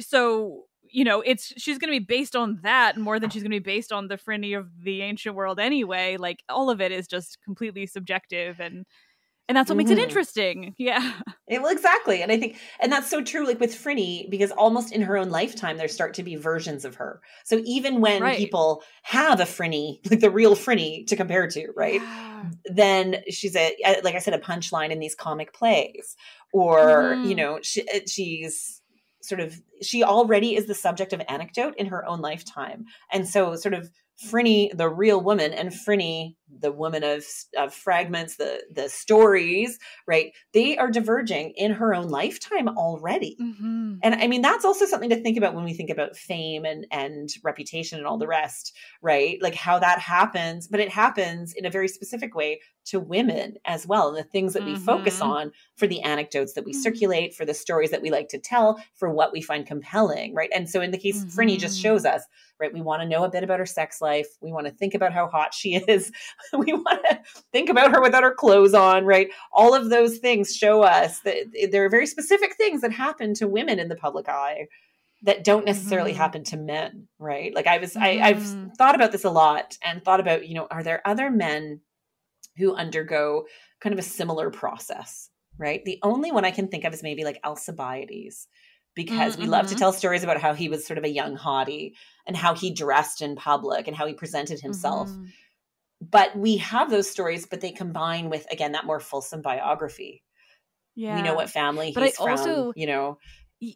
Yeah we know things about him but even just the way you're saying that and using him as an example i think that's such it's really telling because the stuff that we think about him is often um like dramatic and salacious in similar ways to to women's stories Yeah, it's You it's kind of female like- coded in a way, Ex- right? exactly Yeah, yeah, that's the- yeah. that's exactly the right description like he's not you know he it, all the sort of yeah the salacious details are not because he's this big masculine manly man like it's Mhm. it's yeah it's coded towards more feminine aspects yeah. that- and if and you know i mean wild stuff too like chipping dicks off of herms which is the greatest thing in the world but Do you know what? Yeah. Do you know it was the faces What? that got damaged of the Herms. Sorry, with- Really? But a fun fact. Yeah, you well would that's think disappointing the most obvious thing to knock off a Herm would Yeah. be the genitals, right? Because a Herm Yeah. is, of course, a statue with just a head mm-hmm. and genitals on a pillar. But no, they damaged the faces.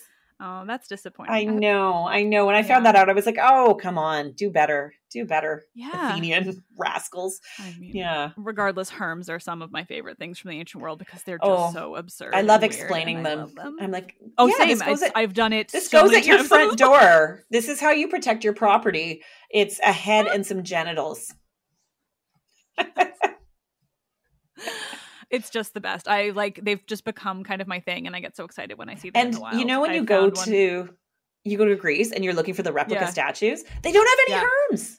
no, Come never. on. They don't. Sell a I think. I mean, because the they I sell know, though, because they they do, of course. Well, everyone loves the dick, Yeah. But like, Yeah. and certainly the Athenians. But I think it's just because they're really niche. Well, I think of the Great Dionysia. I'm I've got context. Yeah. dicks on. Um, but yeah, I wonder like what the general tourism aspect of Greece would actually, if they'd be as interested in Herms as us nerds. Well, but I, I bet you, I bet you they would. Like they sell the Priapuses, Yeah. they sell the dirty playing cards, right, with pictures from Yeah. vases. So, like, I've thought about this a lot while wandering around the souvenir shops of Greece. Um, but you know, if I, I- ever, Yeah. I, and partially this is because my auntie would really like one to put in her garden. So, Oh, like a big one. Yeah. yeah, she'd like a herm for her garden, right? So I'm like, if I ever, if anyone knows how to sculpt one, I'm gonna, I'll purchase it. God, I love, I love Herms so much. Yeah. Yeah. Um, there's one in Epidavros, and I, I didn't know it was there, and it, I sort of like just like walked, and just suddenly it was there, and I, I don't know how many times I've been quite that excited at a Greek site, and I, yeah, anyway, fucking love her. Surprise! It's a herm. Uh, It's just they're I so mean, rarely, rararely are we happy to Mm. like stumble upon surprise genitals in the wild. Oh, so you know, yeah, yeah. yeah, It's this is hilarious. Uh, well, I, I think that uh, sort of everything you've been saying when it comes to Phryne, it's interesting to compare her to to like, and obviously we can't do too much of this because it's already been an hour and twenty minutes. But I just keep thinking of Sappho because she's this other Yeah. like really fragmentary woman. Mhm. But I think I- I thought of it most when you mentioned how we don't know how like anything about Phryne's like at the end of her life or you know other Yeah. than, than that great anecdote about when she's just like older um and it's kind of nice because i always think about what ovid did to sappho's story where it's like do we do, do you know before ovid did we think that she killed herself over a man because it's the most bummer of an end for Mhm. someone like sappho and it's kind of just nice that i don't know Phryne didn't get like rewritten in that way where we just kind of have a question mark instead yeah, where she can just sort of fade off into dignified obscurity. yeah rather Yeah. than yeah because i don't i mean again to get into the speculative space you know I, Mhm. she so i mean she was famously wealthy so I, and i do think again if we can sort of say this is a fact i do think that Phryne existed. She was on trial. Um you know again it probably, probably didn't end that way but i do think she was prominent and probably quite wealthy because she very Mhm. famously again this isn't an anecdote but she offered to rebuild the walls of thebes after alexander the great destroyed them. Oh now again because Phryne's super witty and super smart it's not as simple Yeah. as she's just like i'm going to show off how wealthy i am Yeah. thebes of course is not that far from thespiae her hometown Yeah. and Yeah. Thebes is kind of it's the bigger, more prominent city in, in Boeotia. So Mm-hmm. it had torn down the walls of Thespiae and in fact sacked Thespiae um, in Mhm. revenge because they had associated themselves um, against the Thebans, basically. Mm. Uh, they had allied themselves against the Thebans. So it's also her saying like, "F you! If you want walls, you got to come to a Yeah. thespian to get them, right?" yeah um, but like again so we know we know that she was like super wealthy at some point so i do like to imagine again if i'm speculating in the most hopeful speculation she's living not not a bad end of her life because she can afford to right she Mhm. can you know do whatever she she can exercise some of that agency and so that's sort of like the Mhm. hopeful way to speculate about the end of her life slash career uh, but it is interesting again she's a very beautiful woman so often we don't want to sort of speculate on like what happens to aging women's bodies right True. um yeah. we do, so the dregs right notice it's it's this really Yeah. sort of um elusive comment it's you know we're not talking about ah well Brit, uh, Phryne looked this way and then this is what happened to her because Mhm. Again for that sort of pleasurable speculation on the beauty of someone you don't want the details because the details are going to sort of ruin the image actually Mhm. but yeah i do i do sort of hopefully speculate that she sort of lived an okay end of her life Yeah. Well, I mean, Yeah. that's badass that you can be like, I can rebuild the walls of Troy, or not Troy, of Thebes. like, she probably could have done that I mean, that would have been cool too. Uh, Yeah. I'm connecting it to the other most beautiful.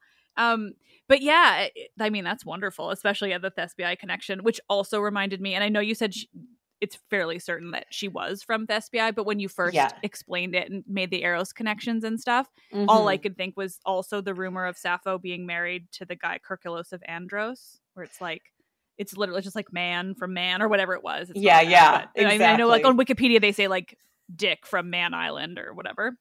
well um, i mean It's stuff like that. Dick from Man Island. um, well, no, I, I, I do think sometimes you're like, okay, that detail is right on the nose. It's too yeah. on the nose.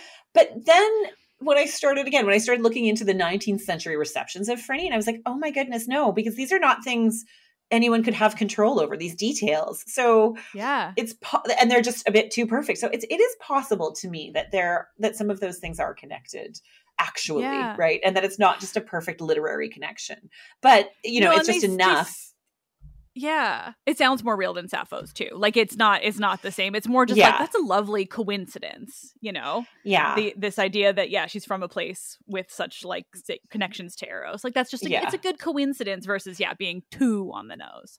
Yeah, exactly. Yeah. Exactly but I think I Sappho's a great a great comparison too, though, because she's this mm. woman that we have fragmentary knowledge of, and we all write little mm. narratives that about her that sort of suit our needs at any given time. And it's you know mm. when people mm. have thought about Sappho's sexuality over time, all of that has changed as people have thought sort of more more broadly and differently about sexuality. All of these things change, so there will be more Phrynes, more versions of her right mm-hmm. that are mm-hmm. over time that suit the needs of any given time right if, if i were to sit down and make a film about her now right it would be very different to the ones that would, were made about her in the 50s but it would yeah. suit my tastes and and this time yeah. and all of those things and it's been true again like that happened already in Phryne's own lifetime and then started immediately to happen when we think about how her stories were recorded and passed down you know immediately in alexandria the alexandrian scholars and comic authors who became obsessed with classical athens. They mm-hmm. did different things with the character of phryne or, or, the stories about phryne and then you get to the you know the roman imperial authors. They're doing something even different. So there's always going to be more Sapphos, more Helens, more Phrynes, depending on mm-hmm. what the audience and the artist wants and needs. Mm-hmm. I'm just glad we have some ladies from the ancient world. oh, I'm, I mean, really, it, it is. I always say, like, when people are like, okay, if you could have anything from the ancient world, you know, any text, and I'm like, okay, you know, yes, I would like a full copy of some of the fragmentary plays of Euripides, mm-hmm. but really, I just would like a letter from one of yeah. these women, one letter mm-hmm to a friend like you were saying earlier yep. like to to a peer right just yeah. talking about like what they what i did this morning what my day looked like you know what how i felt about this famous thing that happened if i could have just one of those oh i yeah. you know or if i had a time machine right who would i talk to oh my god I, I th- that question is so unanswerable yeah. but yeah i mean it would just be literally like let me i just want to know what women thought yeah. for themselves yeah. without the influence of men. It yeah. seems so simple, and yet it is so, you know, impossible to know based on what we have. Yeah. Well, yeah, I'd be like, Phryne, tell me what you really thought about some of your clientele. Right? Yes. What were your feelings about these people, uh, these men that you you were associated with? And and honestly, too, even though I've been saying like the whole thing about Phryne is that we don't know what she looked like, I would love to know what she looked like. Well, I would love to see you know what what was she what was thought to be beautiful how she groomed herself right? Like, the, like all of that i would just love mm-hmm. to see what was her what was her morning routine like? You know what what kind of skincare situation did she have going on? All the rest of that well yeah i mean besides the fact that it would be lovely to know about like one specific person it would also just be so insightful it would just be so insightful yeah into yeah. that time period and women and beauty and like literally everything from one what one person looked like in a way yeah. that I think there's not a lot. Like you could find any other woman and you'd get it some kind of insight. But yeah, somebody mm-hmm. who is so so explicitly described that way, knowing what she looked yeah. like would be so insightful. I mean, and secretly I would love it if if she was imperfect too, yeah. right? Because th- this idea that like her body is so powerfully beautiful right and they don't mm-hmm. it's not there are no words like perfect and this idea of like a perfect beauty doesn't really seem to exist in the way it does now where there's the idea that you can just if you just put on the right filters on your instagram get the right yeah. face do the right you know plastic surgery it's it's sort of like no she's a compelling beauty it doesn't mm-hmm. mean that she doesn't have a bump in her nose or you know something that we might interpret as a flaw which i also i think is is also something i find kind of enjoyable speculation too mm-hmm. about her Mm-hmm. Yeah, I mean, I think it, again mythologically because I always think in myth, but like the same goes for Helen. Like, what? Yeah, what did yeah. they think of when they thought of beauty back then? And mm-hmm. just what did that mean? And oh my god, yeah, like so we know how they showed it, how they communicated it, but Mhm. but what did it actually mean is a whole different different thing. Yeah, like uh, Yeah. Ruby always says with Helen, like part of the way you know she's the most beautiful is because she has the best accessories. Right? It's not what she actually yeah. looks like, but it's it's her jewelry, right, that shows this. Or like uh, same thing with Aphrodite when she's getting dressed up to go seduce someone, she's putting on her Oh, like yeah. special accessories. So um it- it's just pretty doesn't have any because she's naked. Yeah. Yeah, of course. It's it's so funny you say that because Ruby absolutely said that in our episode. It's just all about accessories. I appreciate that. I, that's amazing. oh my gosh. Okay, well, I mean, this has been so much fun. I just love so much when there's women we can talk about. So thank you so much. oh, I'm so happy. Well, let me tell you, if I do the second research project that I'm thinking of doing on Lais, who is one of uh, Phryne's Mm. colleagues, and and also like possibly, you know, famously the most beautiful woman of the fourth century, I might have another woman Yeah. to talk about. We'll just see if there's Oh, enough please. there. They're, they're just, I'm just concerned there might not be enough. But Oh yeah, that's fair. Yeah. Yeah. I mean, story Once of my podcast together. with Yeah. Oh, please Yeah. tell me immediately. well, Um generative speculation, right? yeah. Yeah. Oh, it's Mhm. just the best. Um, well, why don't you say a little bit more about the book itself? I'm not sure. I don't know the details at all. I just remember you saying you had one. So yeah, yeah. Well, it is coming out in February 2024. It's called Great. Phryne, A Life in Fragments. So there you go. And it really is sort of focusing on what it means to tell the story of a woman's life when you do not have a fulsome biography of her. Um, so I talk, Yeah. obviously, I talk about the trial. I talk about her relationship with artists. I do a bit of that speculation based on, um, in particular, legal cases that focus on sex workers, a little bit of speculation about what her early life could have been like and, and sort of how she might have moved around Athens. And then I have a really fun chapter on all of those 19th century sexy stage spectacles in Paris, um, and a couple of the movies, like the the Peplum movies from the 50s, starring like Miss Grease is one of the actresses who plays her. Oh, uh, and of course, very famously, Gina Lollobrigida plays a version of Phryne in a very famous um, film that launched her career. Uh, and it actually it replicates the courtroom scene. So all of that is covered um, in in the final chapter of this book. Uh, but I have to say, it was a really fun project to work on because, as we mentioned earlier, it was like fun fact. Did you know that Gina Lola Brigida played a version of Phryne and it launched her career, right? Like all these little neat details. And and again, that are so perfect for thinking about the ways that we think of women in public, in the public eye. It's been so helpful and um, clarifying for me to kind of put all these things together, all these various narratives about one woman and and to think about how they were compiled and passed on. And again, how the story of this woman's life in her own lifetime started to take on its own life um, has just been a really fascinating and really fun process. I bet. I mean, And there's lots just- of pretty pictures too. Oh, good. Yeah. well, just having any woman, like just having this kind of content about any woman from the ancient world, really is just so refreshing and lovely. And like, I can only Yeah. imagine how much fun it would be because it it's just so insightful in a way that we're just lacking in so much otherwise. Oh, that you've just got to like take hold of what we've got. Yeah. Mhm. Oh, well, it sounds wonderful. Selfishly, I'm really excited that it comes out in time for me to use it as a source for Women's Month episodes next year. so excellent. Excellent. I'll well, if you need anything, I can always send you send you proofs. So I I will be fine with that. Um, thank you so much. Um, oh, we didn't even talk about Peopling the Past. Um, do you want Oh. to do like a quick plug? sure, sure. All right. Yes. Okay. So I uh, I am also the co-host of a podcast called Peopling the Past, and it's part of a larger public humanities project. We have blog posts and we have videos. So if you are interested in untangling the threads of the real lives of real people in the past, that's what we focus on. Um, so uh, we have a podcast. We actually have a whole season on women in the ancient world. So if you found the tidbits of what we talked about with Phryne here compelling, we have even more detailed conversations about real women in the ancient world. Um, and you can find it at peoplingthepast.com. And sometimes Liv um, collaborates with us too. So uh yeah so you can you can even find a, a Yeah. little bit of crossover material and more to come on that topic anyways oh yeah. And Yeah. and just generally everyone with Peopling the Past is lovely and um you guys got me into the first ever academic thing that i've done uh, which was really Mhm. exciting So lives like a real life academic as well. Yeah. i Going mean you know, my ba has gotten me really far Hey, public scholarship is for everyone. I mean, I've yeah, I've learned that more and more as I as I've been doing this for so many years. It's the best. it is. It really is. Yeah.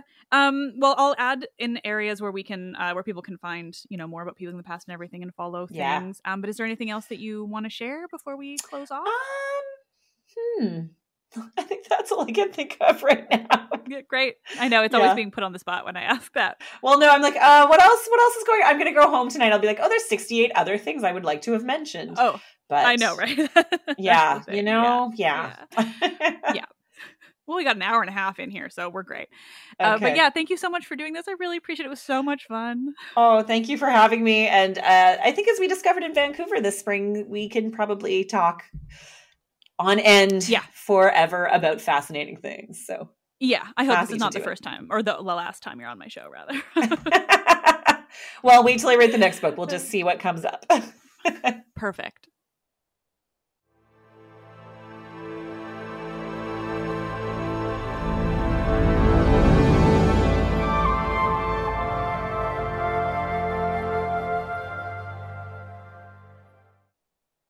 Ugh, nerds. Thank you for listening, as always. Sometimes I do love like a clickbaity episode title, you know? Like, did she flash her way to freedom? I mean, maybe. but it's definitely not the most interesting thing about her, even if it could be true. But gods, does it make for a catchy title? I mean, hell yes. I didn't know any of the rest about Phryne, and I'm just I'm so thrilled to have learned it all. Like she was so so much more interesting than just like the woman who said who is said to have flashed a courtroom. So huge thank you to Melissa for coming on the show. I'm so excited to be sharing this one with you all. This came up because like at the colloquium that I mentioned, Melissa said in passing that if I ever wanted to do an episode about Phryne, you know, she was writing a book, and I was like, uh, uh, like yes, yes. all I knew was the meme, but like I did know that there had to be so so much more that I wanted to learn, not least because like there had to be enough for a book. It's my favorite thing when I get conversations pitched to me this way, like, "Hey, if you ever want to know about X, you know, let me know." That's what people will just say, and then X is always like the most excitingly nerdy thing I've ever heard of. Speaking of, you can read and hear more about fascinatingly nerdy things about the ancient people through Peopling the Past. They've got a podcast, but also a blog of incredible information and like guest writers and stuff. It's amazing. I have linked to their site in the episode's description. Thank you all for listening. You are so cool. This is so fun. My job is awesome, and thanks. And it's all thanks to you all. Let's Talk About Myths, Baby is written and produced by me, Liv Albert. Michaela Smith is the Hermes to my Olympians, the assistant producer. The podcast is hosted and monetized by iHeartMedia. Listen on Spotify or wherever you get your podcasts. Help me continue bringing you the world of Greek mythology and the ancient Mediterranean by becoming a patron, where you'll get bonus episodes and more. Visit patreon.com slash mythsbaby or click the link in this episode's description. I am Liv and I love this shit, like particularly when smart people come on and tell me all about very real women doing very cool things. It's the best.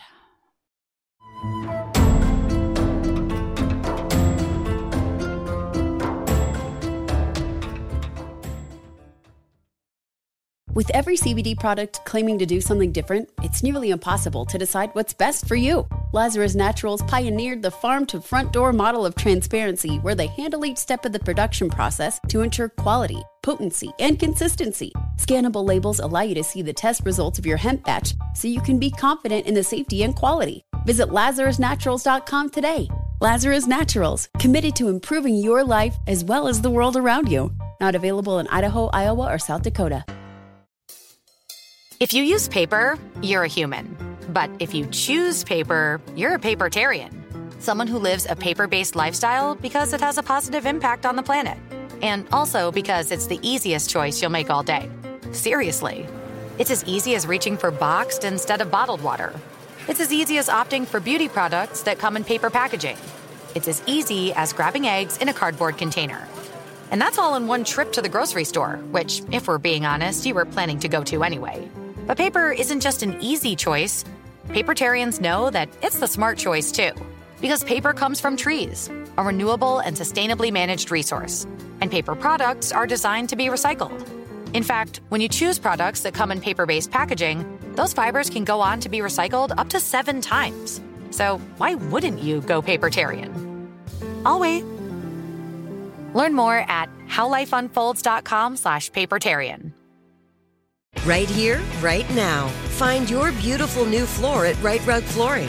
Choose from thousands of in stock styles, ready for next day installation, and all backed by the right price guarantee. Visit riterug.com. That's R I T E R U G.com today to schedule a free in home estimate or to find a location near you. 24 month financing is available with approved credit. For 90 years, we've been right here, right now. Rite Rug Flooring. This is it. Your moment. This is your time to make your comeback with Purdue Global. When you come back with a Purdue Global degree, you create opportunity for yourself, your family, and your future. It's a degree you can be proud of, a degree that employers will trust and respect. Purdue Global offers working adults like you over 175 flexible degree programs to meet your specific career goals. These include associate, bachelor's, master's, and doctoral degrees and certificates. Purdue Global degree programs range from nursing to business to communication and more. Whatever your interest, we have the degree that will move you forward. You have the knowledge, you have the experience. Now it's time to get credit for the work you've done and earn the recognition you deserve with Purdue Global, Purdue's online university for working adults. You know you're worth it. We do too. So don't wait another second to get the degree that will take your career to the next level. Start your comeback today at purdueglobal.edu.